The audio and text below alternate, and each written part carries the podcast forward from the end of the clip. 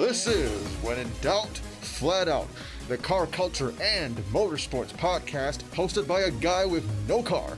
I'm your host, Shannon Chua, and in this episode, we're going to be talking to friend and mechanic Devin Edmondson on what made the Honda Civic a car culture icon. VTEC is a form of variable valve timing. From its affordability, they weren't very expensive at all. A lot cheaper than a lot of the stuff, America was making. Performance. It was more along the lines of how fast can that car go with the conditions that it has made for itself. And it's time on the big screen. So did you know that in the first Fast and Furious movie, there was 4, 5 Honda Civics? So buckle up.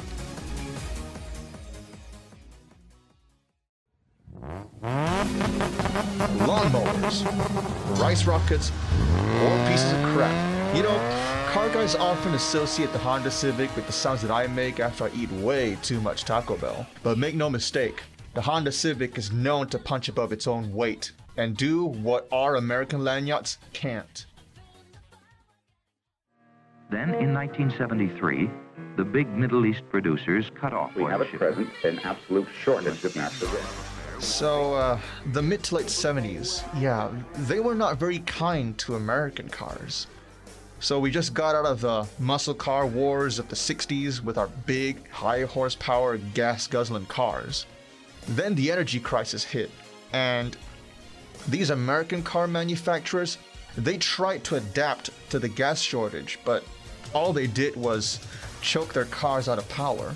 I will say there were a fair amount of decent performing American cars back then, but once the gas crisis hit and people were wanting cars that were more efficient as far as fuel consumption went, you started to see more and more emissions regulations.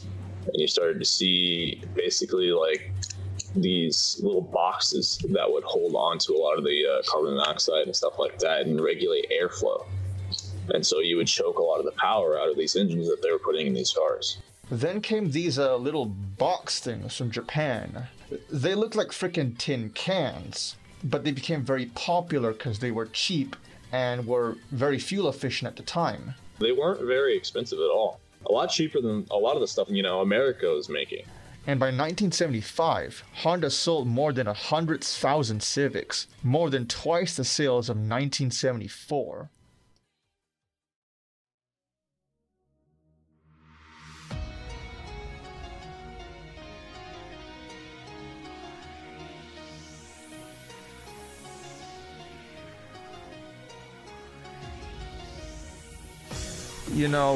The Honda Civic, they weren't known for their horsepower, but they were lightweight and you could easily chuck them around corners. So I'm pretty sure that if you got a guy at the back seat, he'd be screaming for his dear life with all kinds of four-letter words when you're going through a bend.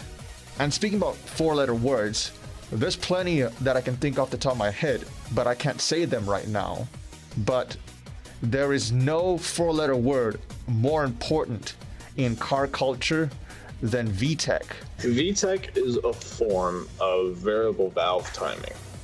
Basically, what Honda's VTEC does is it can vary oil pressure to engage different lobes on the camshaft. Because there would be a normal set of lobes on your camshaft for just driving around maybe at below 4,000 RPM or 6,000 RPM.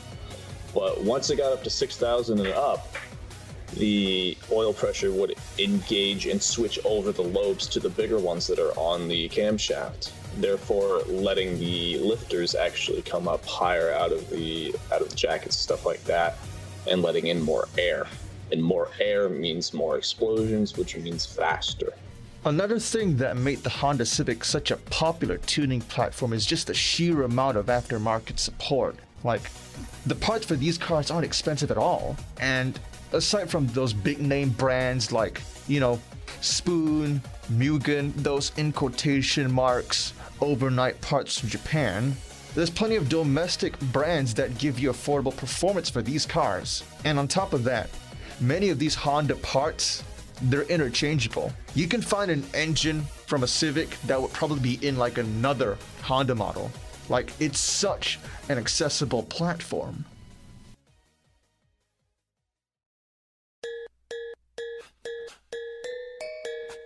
If you watched any of the Fast and the Furious movies, chances are you've probably seen a couple Civics. So did you know that in the first Fast and Furious movie, there was 4, 5 Honda Civics, 3 Honda Civic coupes. They were in the heist scene. I mean, they drove under the truck trailer. Mm-hmm. And fun fact about that, they had to raise the trailer for the car to clear. So yeah. I don't know how many people were trying to drive their Civic underneath a truck. I hope not, because let's just say they won't make it.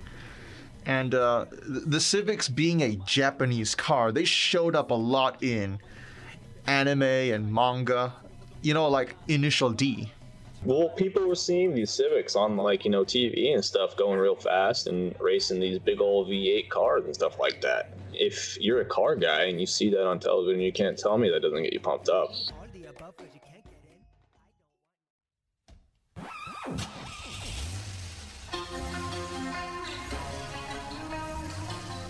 The Civic has come a long way, with each evolution being way better than the one before.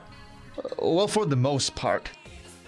Now the new Type R does, what, more than 300 horsepower, and it does 0 to 60 in 5.4 seconds. And it tops out at around 170 miles an hour. It's so crazy how far this car has become.